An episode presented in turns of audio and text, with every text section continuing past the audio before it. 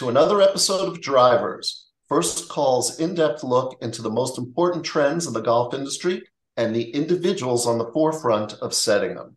I'm David Klein, along with Jon Last. We're from Sports and Leisure Research Group, and we're very excited to welcome a friend of the podcast to today's episode. Before we bring him on, let's talk a little bit about the topic that's been in the headlines recently golf equipment. You know, Jon, one of the more fascinating truths in the golf industry is that every piece of approved equipment goes through rigorous testing and research to assure that it conforms with the rules and standards established and maintained by the USGA. Today, we're joined by someone who's at the forefront of this. Jon, tell us a little bit about who's joining us on the first tee for this episode. Thanks, David. You know, when, when you and I think of the term research, we're typically thinking about marketing research, which is a science in its own right. But our guest today is also a researcher, but one who applies the principles of science and physics to study and assess the performance of today's golf equipment. And I'm really pleased to welcome our friend Steve Quintavalla from the USGA's Equipment Standards Group. Steve, it's great to have you on Drivers. And why don't you begin by telling our listeners a little bit about what you and your team do at the USGA, uh, as well as the training and background that brings you into this role? Well, hi, Jon. Hi, David. Great to be here. Thanks so much for inviting me. Yeah, I'd love to talk about our team. We have about 17 people here on the equipment standards team at, at the USGA. Many of us uh, come from engineering backgrounds with expertise in things like uh, aerospace and, and polymers, p- plasma physics, uh, even. We've got a master's degree, we've got three PhDs, we've got people with uh, bachelor's degrees, obviously. Uh, and in total, when you look at this team, and really just talking about the internal team, not even getting to the consultants uh, who are ind- industry experts that we rely on, but we've got about 294 years of collective experience in researching, evaluating, and testing golf equipment. So I, I like to think that we got a lot of depth there. It's certainly certainly a, a, a great group, and I know we've had the fortune of, of being out to to your your offices to see what you do. There's a common perception that is, you know, perhaps very limiting that what equipment conformance testing involves is, you know, visions of Iron Byron or a swinging robot out there.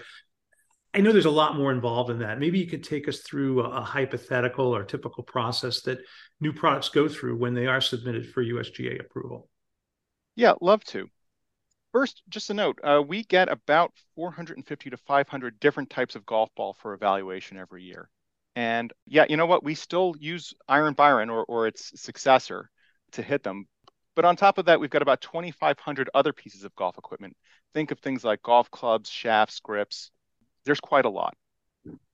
As one of only, as I'm aware of, uh, three ISO 9001 accredited organizations that do this kind of work in the world we rely on a lot of uh, scientific tests. And, and just to think about golf balls, we might test them, well, we will test them for aerodynamic properties, impact properties, dimensional specifications, uh, even what they're made out of.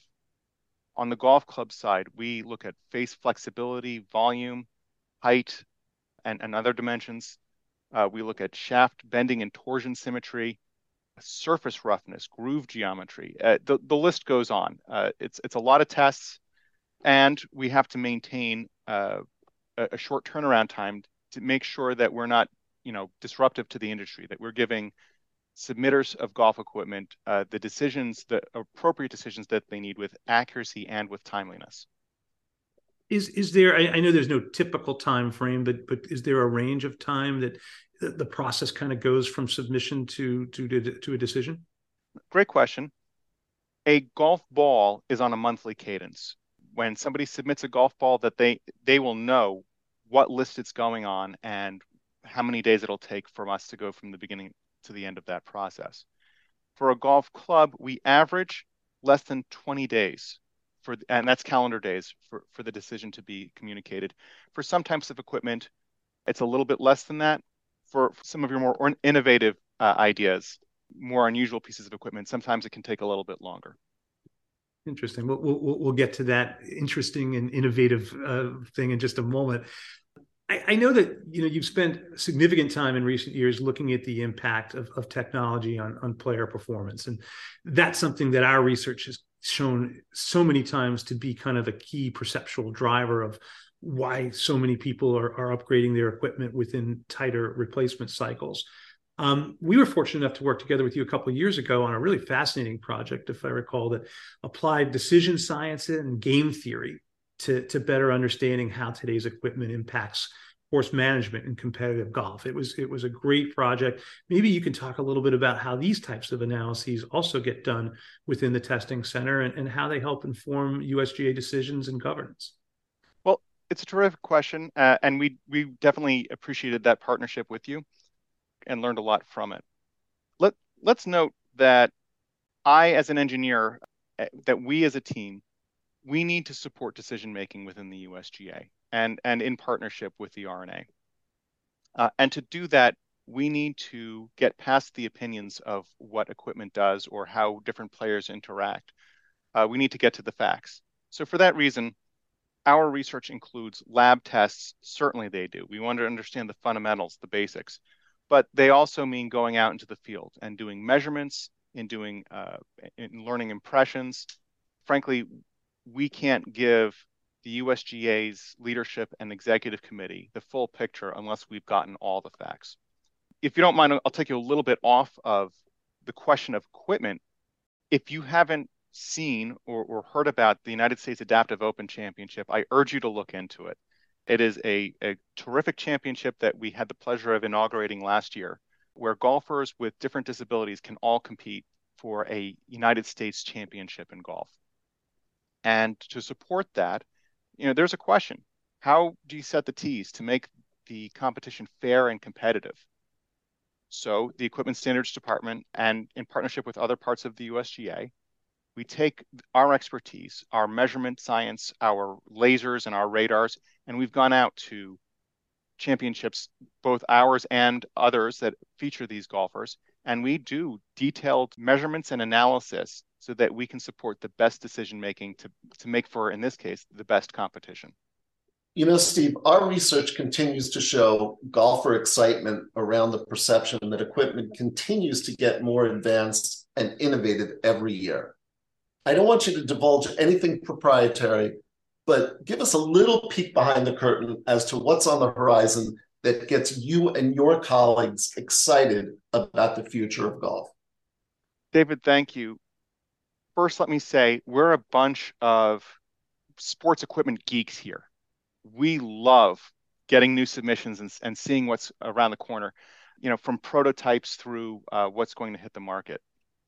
There's a lot of innovation that comes through, and some of it's things that we had never contemplated. Some of it's things that are, are run of the mill, but we love the innovation and creativity that comes behind this. And honestly, I'd love to get to buy myself another, you know, the next newest driver. But but one thing that we have to stay grounded in is that we have to make sure that there's no unintended consequences, uh, and not just tomorrow, but you know, it's our role here in the game to make sure that the things that we say yes to don't have those unintended consequences 10 20 50 years down the line. And we take that responsibility very seriously.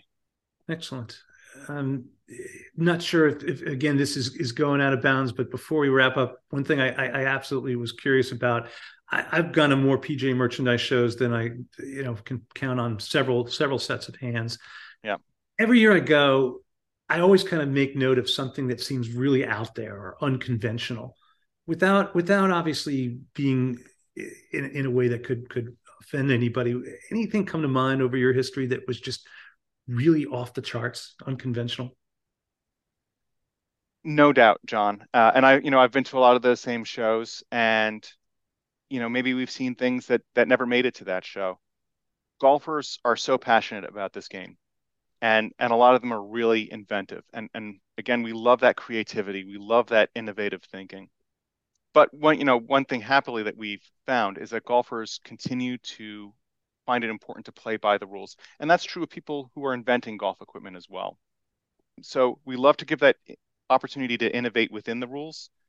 And we are very transparent. If you go to our website, you'll see not just the equipment rules of golf, but guidelines on how we interpret them. So uh, if somebody comes up with something off the wall or not, they they can see for themselves, you know, how the rules might apply, and then when they do submit it, even if the first brush at it doesn't work, we want to give the opportunity to innovate within those rules, and so we will work hard to give folks the opportunity to innovate and stay within those guidelines fascinating world. Um, hopefully, uh, you know, again, we're we're just at the end of our time limit here, but could certainly talk further about some of the the technical specifications that I know we've all kind of rolled our sleeves up on in the day to day. But hopefully, this gives some folks, uh, the folks listening, a, a, really nice look inside at the breadth of, of not only talent that you have within your department, but the way in which the department really services the game, not only now but in the future. It's it's been great having you on the show and. Uh,